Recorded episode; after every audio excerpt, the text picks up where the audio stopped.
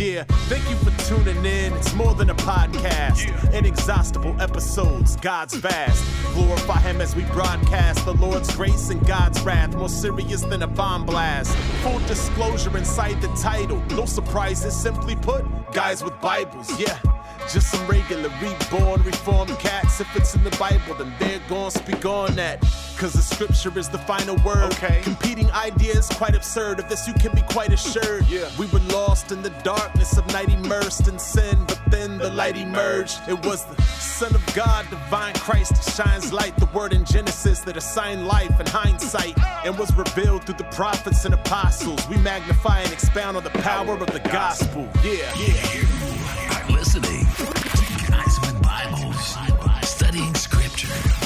Discussing doctrine, glorifying God. With your hosts, Sean, Scott, and Lee.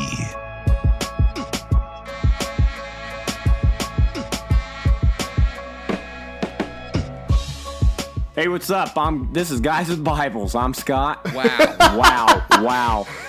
I'm Guys with Bibles. Just letting you know, I am Guys with Bibles. So, joining us today is Sean and Lee.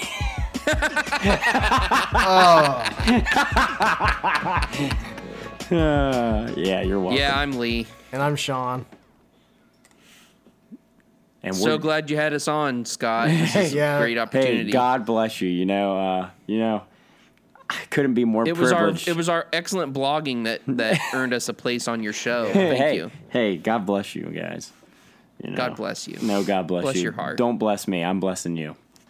Oh, okay. I see you. No, bless I my see heart, you. Scott. Bless my heart. Bless your heart. Thank you. My grandma always said that when, like, in a way to You say did that, something dumb. it, like, bless your heart. It means you're dumb, basically. Yep. That was, was just a nice way of telling you. Yeah, it was a nice way of saying you're dumb. Oh, bless your heart. Bless your heart, you little nincompoop. Yeah. Oh man. So we're here to finish up Nehemiah nine. Um, I think we're starting in verse twenty-two of chapter nine. Okay, wait, wait, And- wait. I have an important. I have an important question. You have no important questions. It's a it's a desert island question. Do you know what that is? oh great. Yes. Is this retaining to loss? Yes. No, it, it. Not Penny's boat. So if you're stranded on a desert island, what pop? If you if you could choose one pop that you're like limitless with, what would it be?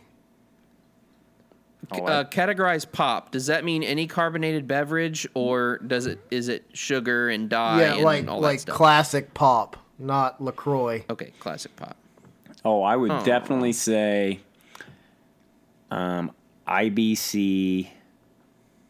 Uh, it's the The root beer, or the Cream- cream soda, n- cream soda. the red or the, the no, original. this the original. The- like the vanilla cream soda? Vanilla Mm. cream soda. Okay, that's a that's a You know what? that's I, a high class choice. That's a high class. That's pretty classy, I gotta admit. I, I think I would bring a two liter Mountain Dew.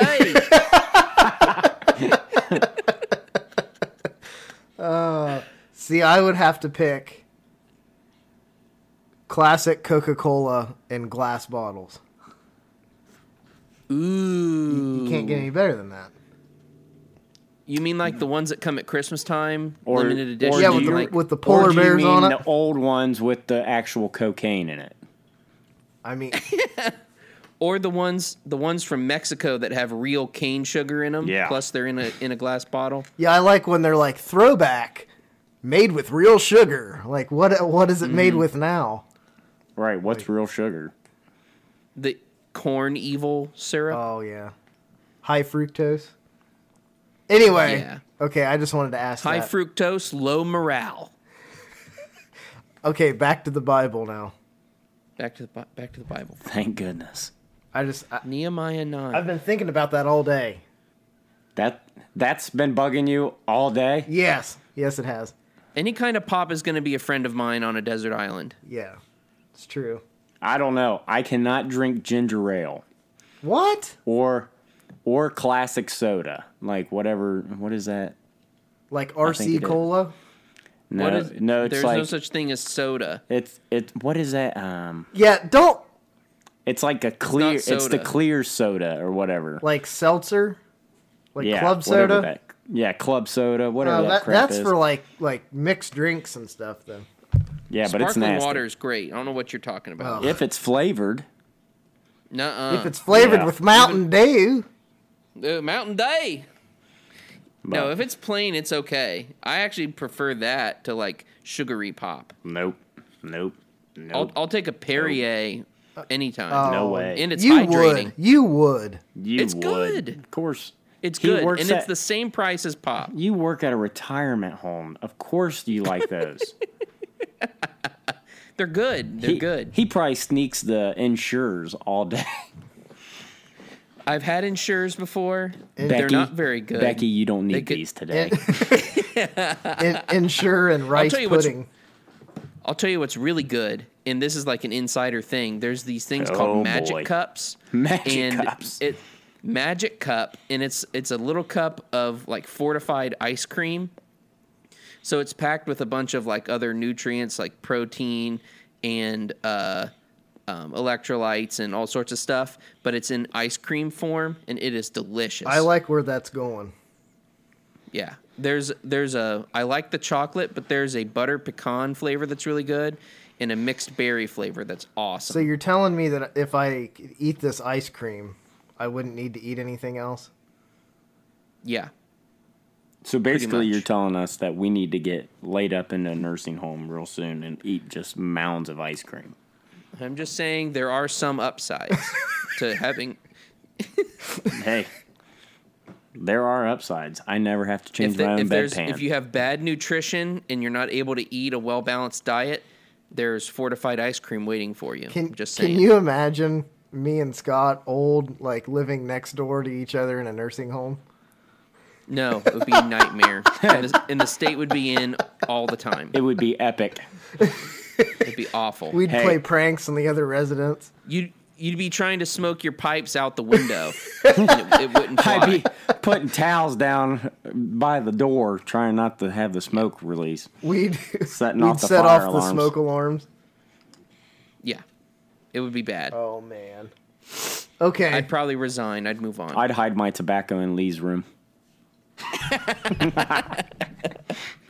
uh, so, Okay. anyways, so Nehemiah nine on that Nehemiah nine, yeah, verse Nehemiah nine. 22. 22. Um, Nehemiah 9 is actually a, a large prayer um, made by the Levites. So we have 22. Okay. I can read twenty two through twenty five. I got it. Oh, you got it. Okay. Yeah. No one ever. I have my CSB He Reads Truth Bible open in front of me right now. I was gonna say no That- one lets me read anymore because I have a CSB. That's embarrassing. you. I would let you read tonight, but it's not my show. Yeah, it's Scott's. Sit back, boys. I know this isn't visible, but as soon as I said that, I took a very long drink of water for like dramatic pause. you obviously you don't get that benefit in an auditory medium. We need a we need to be FaceTiming right now. The old school Facebook video days. Right? Do you remember those? Those were legit. Yeah, hmm. old school. All right, 22 through 25. You also gave them kingdoms and peoples and allotted them to them as a boundary. They took possession of the land of Sihon, the king of Heshbon, and in the land of Og, the king of Bashan. Bashan. You made their sons numerous as the stars of heaven. You brought them into the land which you had told their fathers to enter and possess. So their sons entered and possessed the land, and you subdued before them the inhabitants of the land, the Canaanites, and you gave them into their hand, with their kings and their peoples of the land, to do with them as they desired. They captured fortified cities and a fertile land. They took possession of houses full of every good thing, homes, cisterns, vineyards, olive groves, fruit trees in abundance. So they ate, were filled, and grew fat, and re- revealed in your great Reveled. reveled, whatever, reveled in your great goodness, reveled. Whoops. You were doing so good I too. was doing so good, and I thought it said revered, but I guess I. Whoops. Reveled. So, anyways. so God did a, did some really good stuff for these guys. yeah. Gave them all sorts of goodies. Yeah, basically this this is kind of a, a summary of God keeping all his promises that he had made to these people. Right. So he brought them into the promised land under Land, seed, and blessing. Right. Yeah. Is basically what the Levites are discussing. So they're saying that they Yeah. God has brought them into the land uh, that was promised under Joshua. Um, and all this, they enjoyed God's great goodness. Um, again, as we see in verse 26, the people rebelled, so God gave them over to oppressors. But because of his great compassion, he raised up deliverers, um, the judges who freed them in verses 27 and 28, which we're going to get to. Um, so we'll get to that Oh, in just yeah. a minute. But basically, he's recounting Joshua to them. Well, the Levites are recanting Joshua to them, to the Israelites, to remind them, look, this is what God did did for you, and then you rebelled, and then now we're going to show you how He sends deliverers in the next couple verses. I think it's twenty seven through twenty nine or thirty or something like that. But um, so he's going to show how God is going to preserve them as a nation, even though they are countlessly rebelling against God.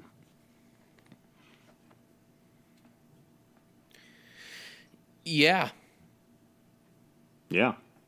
Yeah. Um, yeah. I was interested in, um, well, of course, you know, so through this passage here, going through a whole litany of things that God's given them, including uh, kingdoms and peoples, and the land as a boundary, and the land was uh, the land of two wicked kings, Sihon and Og, and there's uh, we we learn I think that's in Joshua where they're slayed and their land is taken. There's a multi generational aspect here too because not only are the people given sons, but the sons continue to, to not only possess the land but to subdue more land uh, by God's blessing, uh, more Canaanite land, uh, and they and they were able to do what they wanted with it. Uh, and what was interesting is not only did they get the land, but they got all the goods that were in the land as well. And these are all things that are basically staples of life cisterns, which hold clean water, vineyards, olive groves, fruit trees, so they so they could eat, were filled, and they grew fat.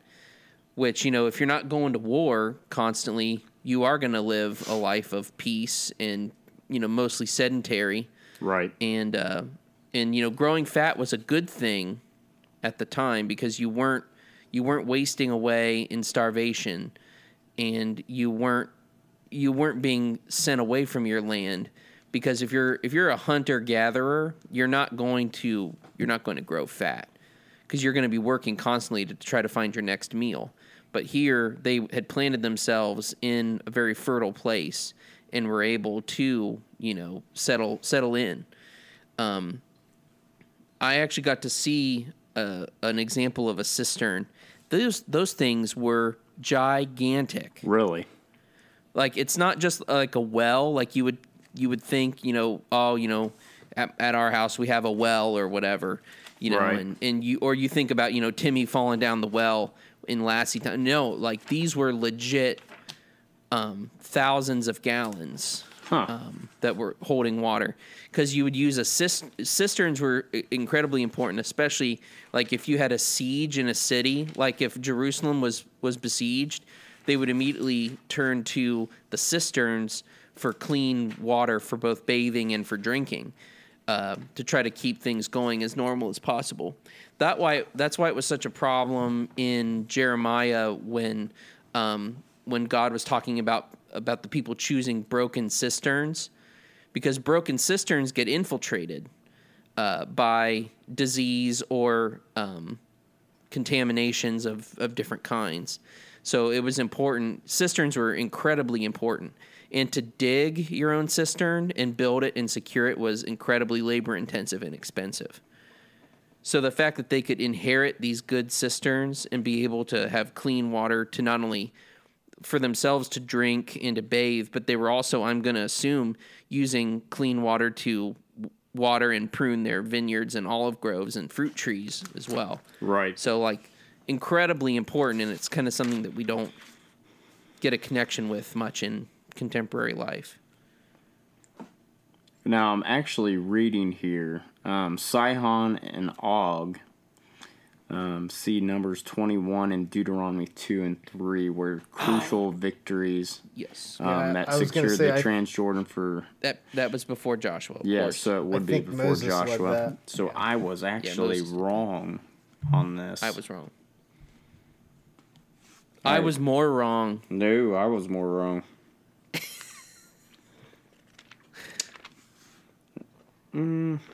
Tisk tisk. See, try try as you might, n- there's no amount of show prep that's quite enough. You can't you can never really do it justice. Well, I mean, I'm glad I'm glad we caught our mistake. I mean, that way, hey, we even make mistakes. We're not professionals. So in, By- twen- in chapter 21 of Numbers, and then uh, you can see where they take Sihon and Og, and Joshua is with them. In fact, yeah, the Israel sent messengers to Sihon the king of the Amorites, saying, Let me pass through your land. We will mm-hmm. not turn off into the field of the vineyard. We will not drink water from the wells. We will go by passing the king's way until we have passed through your border. But Sihon would not permit Israel to pass through his border. So Sihon gathered all his people and went out against Israel in the wilderness and came to Jahaz and fought against Israel. Then Israel struck him with the edge of the sword, and you'll see that kind of um, wording, the edge of the sword, in Joshua as well. Um, So uh, struck them with the edge of the sword and took possession of his land and from Arnon to Jabbok as far as the sons of Ammon. For the border of the sons of Ammon was Jazer. Um, Israel took all these cities, and Israel lived in all the cities of the Amorites in the Heshbon and all her villages. For Heshbon was a city of Sihon, king of the Amorites, who had fought against the former king of Moab, and had taken all his land out of his hand, as for as the Arnon. Um, so we see here that they have taken possession of Sihon. Um, and you get down into Og in verses 33. Um, as you get down here, it comes with, uh, Then they turned and went up by the way of Bashan, and Og, the king of Bashan, went out with all his people and battled at Edrei, or Edrei. But the Lord said to Moses, Do not fear fear him, for I have given him into your hands and all his people and his land, and you shall do to him as you did to Sihon, king of the Amorites, who lived in Heshbon. So they killed him and his sons and all his people until there was no remnant left. And then they possessed his land.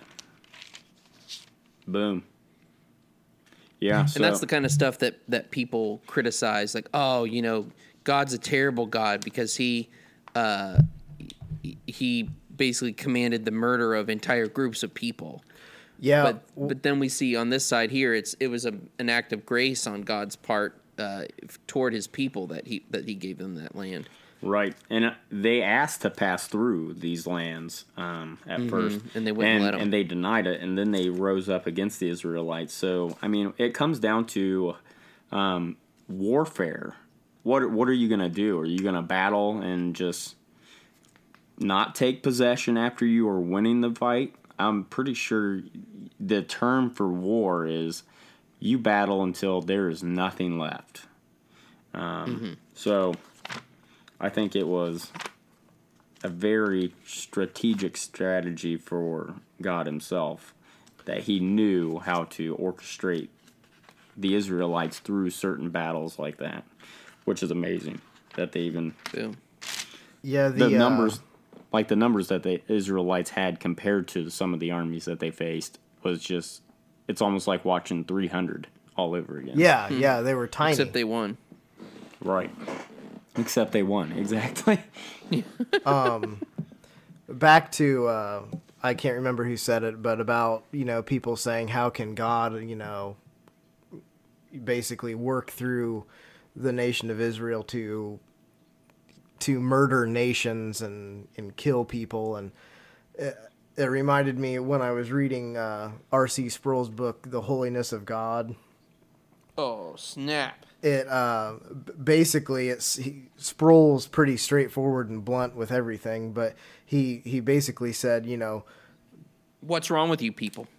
it's like no one deserves to be alive basically before God.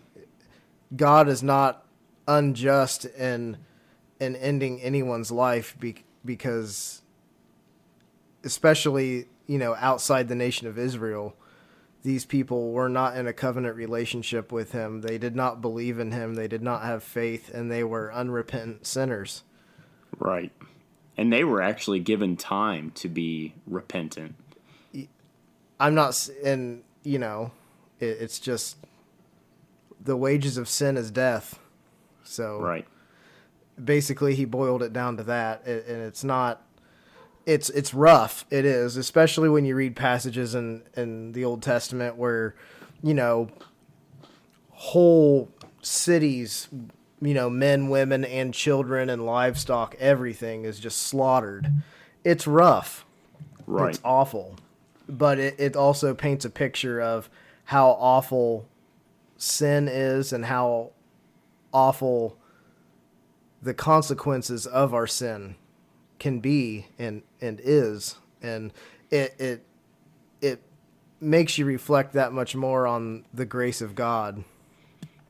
Well, and the awfulness of that situation uh, in comparison with uh, when the day of the Lord does come, that's going to make these stories of of uh, the Old Testament stories of wiping out certain peoples. It's going to make that look like a you know a picnic in the park. Oh, yeah. In comparison, Right. that's, that's why it's so important that we repent and believe now. You know, while we're in the in the time of grace. rather than face judgment. Exactly. A- And what's interesting, this is the same God in the Old Testament as we see in the New Testament. Yeah, we don't have time for for Marcion Right. here. I Yeah, mean, it- I think it just- was it. What was it? Go ahead. Was it was it Voddie Baucham that uh, he said, uh, you know, Jesus isn't this you know loving hippie, you know, chill guy. You know, he he was he was there when fire rained down on Sodom and Gomorrah, and he was in absolute agreement in that happening because Yep. he's part yeah, of the he's not. He's not a. He's not a cool guy in a tuxedo T-shirt going to a. He's Lynyrd not. Yeah, Skynyrd he's concert. in front row of the Lynyrd Skynyrd concert. That's right. yeah, he's not one to bow down to an enemy. He he wipes them out. And um, He's got a sword coming out of his mouth. right, and and that's the that's the thing. We have made we have we have juvenilized Christianity today in America. oh, Um, that book you're reading. Oh man, that book is amazing. the juvenilization of Christianity. Of Christian American Christianity, which is Is that what it's called? Yeah, and it is great. Nice. It is amazing. Um, we have made love the main attribute of God. We have created this um, large landscape that God is all love. That's all He is. That no matter what, He loves everyone. Doesn't matter if you sin today, tomorrow, after you're saved, blah, blah, blah. He still loves you for who you are.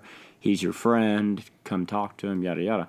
No, that's not that's not God of the Bible. The Bible says God is coming in Revelations 19 on a white horse and he is going to rain judgment on people.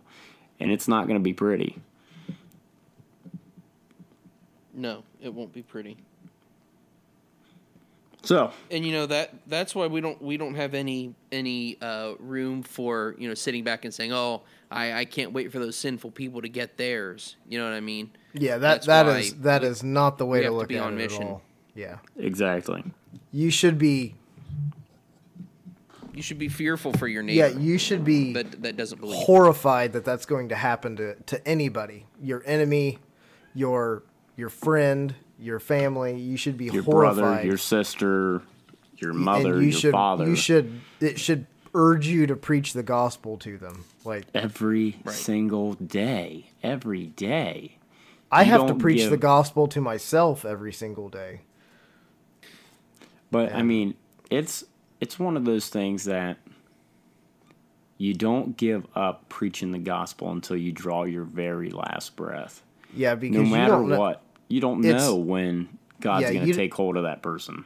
If Yeah, if he does, It's not. It's not that. It's an instantaneous thing. Like, oh, I preached the gospel to this person, so they're good. No, it Right. it, it affects everybody different. Everybody's called differently, and it might take someone a lifetime before they actually come to faith. Yep. It's It all just- on God's it- timing. It's not on ours. It's just you got Right. you, might- got to keep you're planting not gonna, seed. You're not going to plant the seed and harvest at the same time. right. No, You may There's a- plant the seed. Guess what? Someone's someone else is going to be watering, and someone else is going to Mm-hmm. be pruning. Right. So yeah, you don't always get to see the finished product. If you do, No. And we and we that is glorify a true blessing. Yeah, it is. That's true. In in our culture, our evangelical culture glorifies the conversion, but it doesn't glorify the the the hardest work of preaching the gospel and nobody listening or paying attention or actively mocking you as you do it. Right. We don't think about that, but that's that's the seed planting part and it's very difficult. And you might not have a positive outcome immediately there, but you have to pray that God will use the words that you say to effectually call those that he chooses to call. Boom, I just went Calvinist on it. Right. well, mean- you are- Okay, anyway. Anyway, so let's dive We back went into way Nehemiah. off We went track, way off we? track. Wow. So 26 through 30. All the bad stuff. Here we go. well, this this is my favorite part. Here we go. They became disobedient and rebelled against you and cast your law behind their backs. They killed your prophets who had admonished them so they might return to you. And they committed great blasphemies. Therefore, you delivered them into the hand of their oppressors who oppressed them. But when they cried to you in the time of their distress, you heard from heaven, and according to your great compassion, you gave them deliverers who delivered them from the hand of their oppressors. We're kind of starting to see this the cycle go through here. So God brings them to delivers on his promise. They get comfortable and lax. They begin to sin and turn their back on God. God delivers them over to their enemies and they are chastened. And then God brings them a deliverer and takes them back, uh, delivers on his promise yet again. And then we await in the time of comfort for them to apostatize again.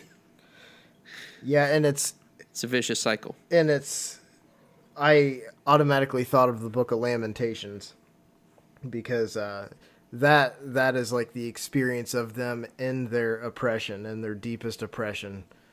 I believe was it the Babylonian exile or when the Ba- Uh, yes, Yes. and I think so. and I mean that is that is a very graphic book, Lamentations. Oh, is, man. and, and it's it kind of if you read that alongside this section, it kind of puts into perspective how oppressed the Israelites became before they turned back and cried out to God. right. And uh, Especially in Lamentations 3, where God says, I drug your face across the gravel.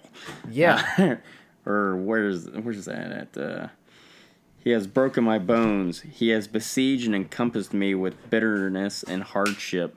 In the dark places he has made me dwell, like those who long the dead. He has walled me in so that I can't get out. He has made my chain heavy. Even when I cry out and call for help, he shuts out my prayer. He has blocked my ways and honed stone. He has made my paths crooked. He is to me like a bear lying in wait, like a lion in secret places. He has turned aside my ways and torn me to pieces. He has made me desolate. He has bent me. He has bent his bow and set me as a target for his arrow. He made the the arrows of his quiver to enter into my inward parts. I have become a laughing stock to all my people. Their mocking song all the day long. He has filled me with bitterness. He has made me drunk with wormwood. He has broken my teeth with gravel. He has made me cower in the dust. My soul has been rejected from peace. I have forgotten happiness. So I say, My strength has perished, and so has my hope from the Lord. I mean, Jeremiah mine. just like drops the bomb right here. I Yeah, mean, they just hit they hit he hits rock bottom that and he's relating what he's feeling is what basically everybody is feeling he's he's kind of reflecting that he's he's reflecting on Israel's afflictions and how how they are they feel shut out from after everything they have done. They uh, they feel helpless, worthless, that they have been completely cast out of God's favor. But then then after that, he brings in a hope and relief in God's mercy right after that in verse 19 of chapter 3. And he just shows how God's love and kindness is abounding and always faithful to his people. absolutely he he he made discipline and chasten but he has promises that he's made and he's not going to break those promises Right. So as we Right, because that would violate his nature if he were. Right, If he yeah. were to do that, then he'd be no better than us. Because we're we're pretty much known for breaking our promises. oh y- I Jose, break uh, I break promises 24/7. But you know that's that's kind of the point that they're that they're making here as they're confessing this this history of of um, apostasy. Right. You know, again and again, we didn't treasure your covenant, and we did what was uh, abominable in your sight, and you did, even though you did deliver us over to oppressors. Even in in that point, they were not outside of God's will because it was God's will for them to be chastened while in exile, and His will was to bring them back home again after uh, He had brought them to point of repentance yet again right Exactly.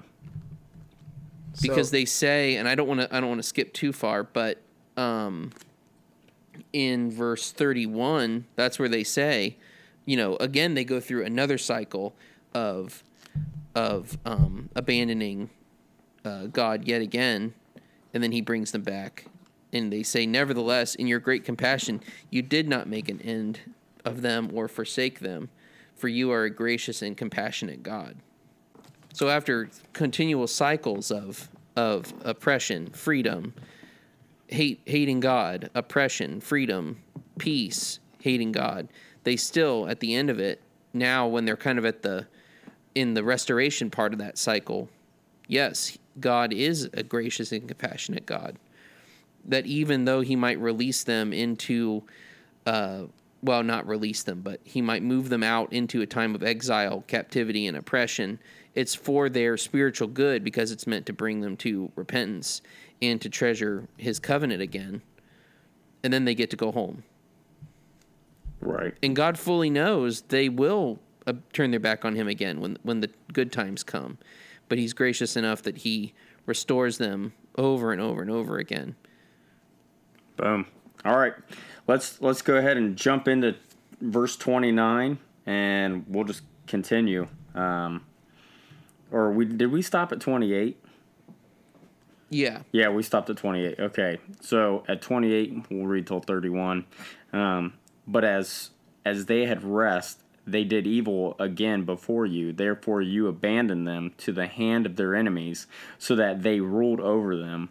When they cried again to you, you heard from heaven, and many times you rescued them according to your compassion and admonished them in order to turn them back to your law. Yet they acted arrogantly and did not listen to your commandments, but sinned against your ordinances, by which if a man observes them, he shall live.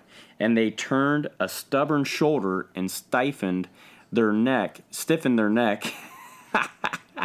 stiffened their neck and would oh. not listen. However, you bore with them for many years and admonished them by your spirit through your prophets, yet they would not give ear. Therefore, you gave them into the hand of the peoples of the lands. Nevertheless, your great compassion you did not make an end of them or forsake them, for you are a gracious and compassionate God. So they literally screwed everything up Again, con- constantly, all the time, Constantly.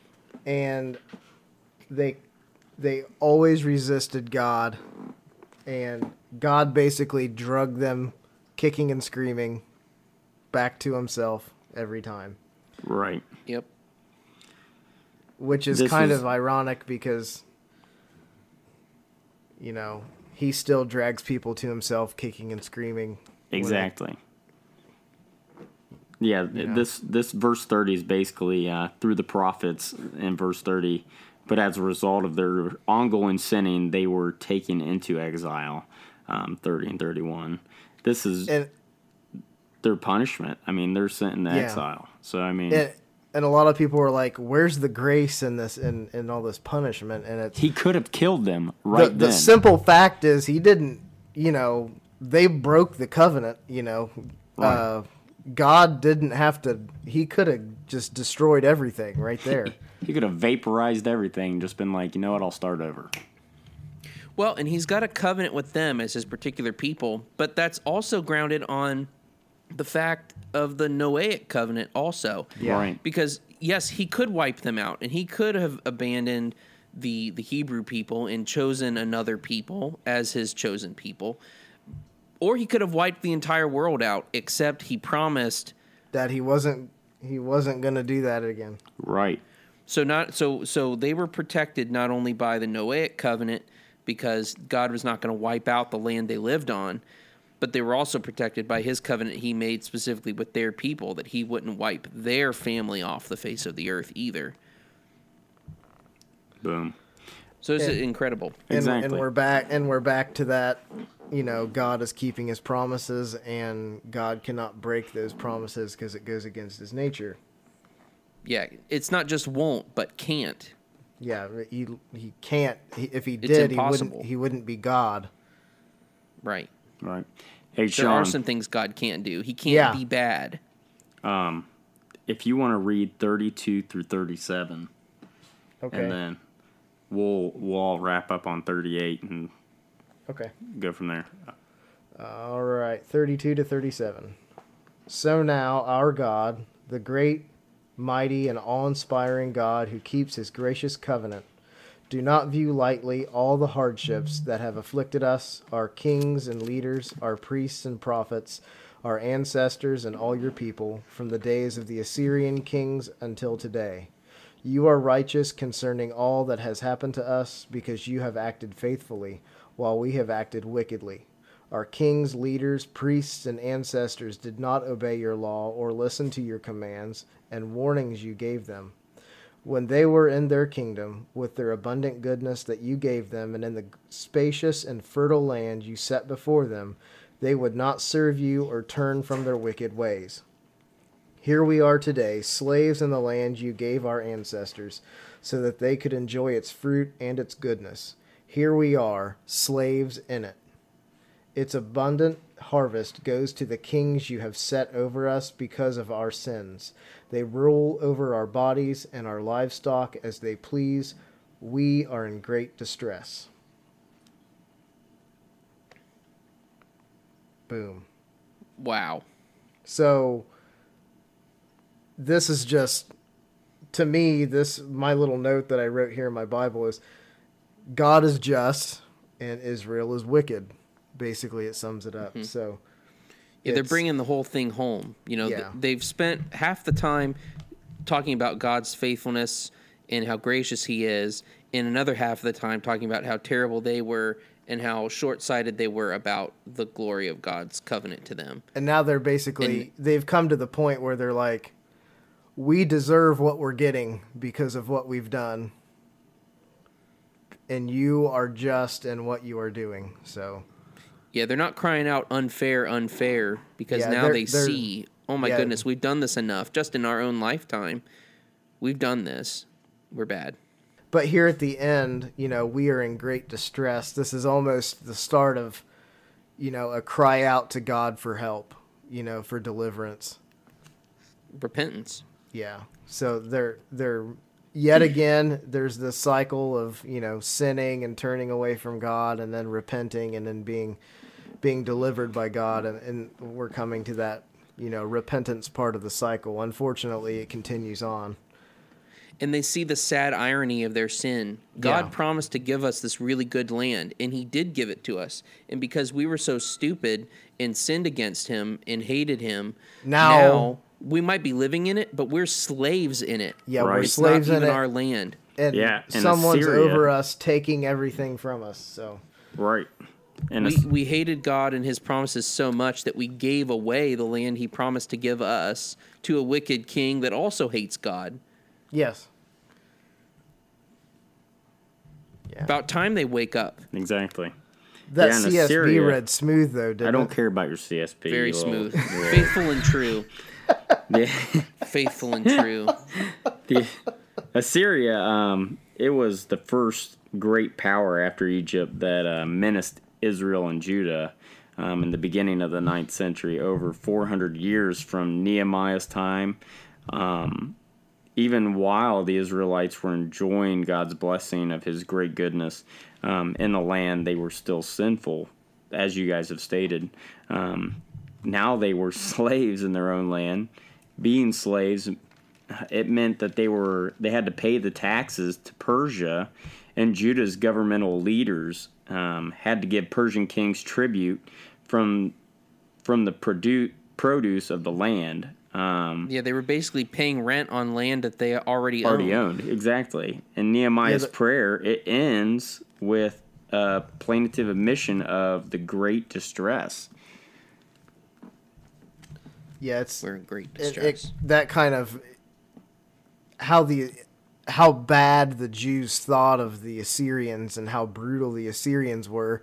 That's completely why Jonah was like, "No, I ain't going to Nineveh. That was in Assyria. That was you know that's part of Assyria. That's mm-hmm. part of." He was like, Yeah. "I'm not going there, so you can save those nasty people." Basically, and so they were so nasty. yeah, and Do, he, do you know what he some was of like, things "I'd rather did? you destroy them." And you Right. know, they, they would go the ninevites they'd go and against their enemies and they would they'd slaughter the men they- they'd slaughter the men in, in the villages sometimes or they'd just go and they'd chop off their hands and the men couldn't work anymore.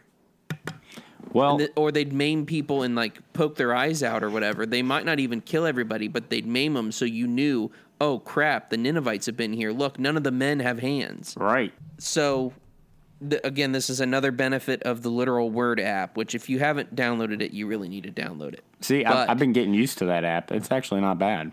oh oh my goodness I like what a I- great Loghouse app. I- better, but You know, I don't even read the Nasby a whole lot anymore, and I use it all the time because it's a wonderful app. So, honestly it's great because um, if you like say you're reading your csb and you just put it put it next to your csb as you read or do your devotions and you can not only do you have the benefit of having another translation next to the one that you're reading in paper but then you've got the word study uh, access in the app too. So it's Yeah. kind of two in one. The It's cool really thing- nice.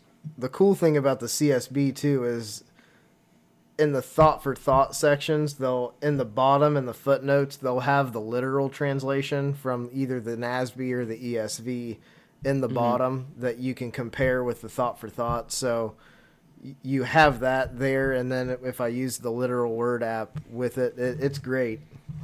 that's cool So- yeah, way with the NASB, you don't have to walk with the literal word app down through there. I, I wanted to talk specifically what was what I was looking at here when I was doing doing my show prep was in verse 38 Show in in NASB it says now because of all this we are making an agreement in writing. So the uh, the head the heading there says a covenant results, but that's not really that's not exactly correct because if you go back and you look at when God makes a covenant, the Hebrew word they use is amanah. Uh, I'm sorry, it uses amana here, amana, for agreement.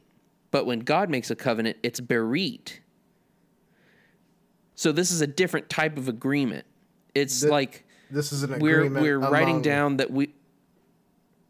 Sorry, go ahead. What were you saying? I was gonna say like an agreement among like peers or Well, so an amana it means faith or support, surety kind of a thing. So I think this is a way of differentiating maybe levels of of covenant. Two different words. Berit would be referring to a divine covenant, God's God's covenant that he makes, because that word is associated with God making covenant with his people. That's it. You're making so me bust the out hu- the NET. So like the human the human assent to joining that covenant uh, or or repledging themselves um, to be faithful to it would be amana. I'm thinking it's a way of of differentiating. Okay, look, a berit is is a much higher thing because God is the author of covenants that are referred to as berit in Scripture. But when people, sinful people, are are restored by God and are in right covenant with Him again, when they confess and say, "I love your covenant, and I want to I want to uh, I want to continue on under this covenant with you," it would be uh, kind of a, a signature of faithfulness or fealty. right. That makes sense. I just thought I thought it was interesting because That's, you know you um, would you would think if they're making a covenant with God that it would use the same word, but it's not. It's a different word. See, in the NET, it says um, the covenant of loyalty equals the covenant of fidelity. Um, and it's going with verses 38 on uh, the binding covenant written form. Uh, in the NET, it says this because all of this we are entering into a binding covenant in written form. Our leaders, our Levites, and our priests have affixed their names on the sealed document. So the fact that it's in writing sets it apart, Yeah. Which I mean is handy for us because you have you have an objective thing to look back at. Well, a, well, a covenant basically is an agreement between two parties, and if if Right. either party fails at the agreement, then the covenant is it's voided. Well, especially because a human to human covenant would would be written down. Right. You know, there there's a whole literary form for how those were written uh, in the ancient Near East. Right. And, And it- all the cultures were doing them. They were written. They And- were written form. And, and when God made a covenant, He passed through Himself. Right. And he, yeah, I mean, he did end up writing it down, you know, Right. progressively in Revelation to his his prophets and his people. But um, I don't know. I just I just thought it was a really interesting distinction there. That was pretty interesting. I actually did not look for that, which surprising. yeah, that Literal that didn't- word. It's that free. didn't come to mind, and that that kind of uh, helped me understand that verse quite a bit more. Right, I actually kinda just- thank you, Leroy. Glimpsed right over it. But um, Glad to help. So, Sean or Lee, where can they find us? Sean, I'll give you a break. Okay, whatever. Guys.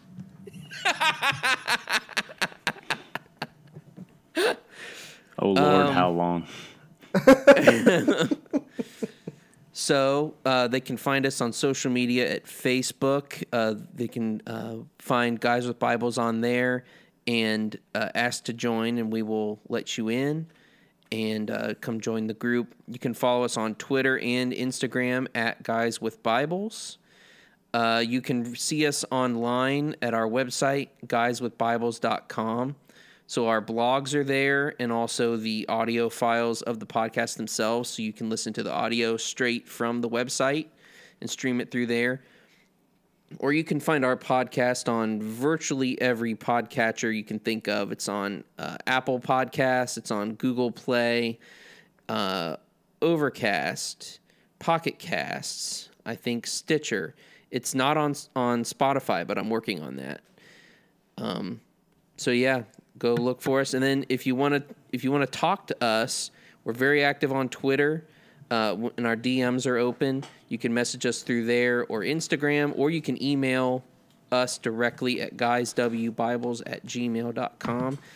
And I believe that goes to all of our phones. Yeah, I so think- we're think it just does. uh, Yeah. we're just an email away.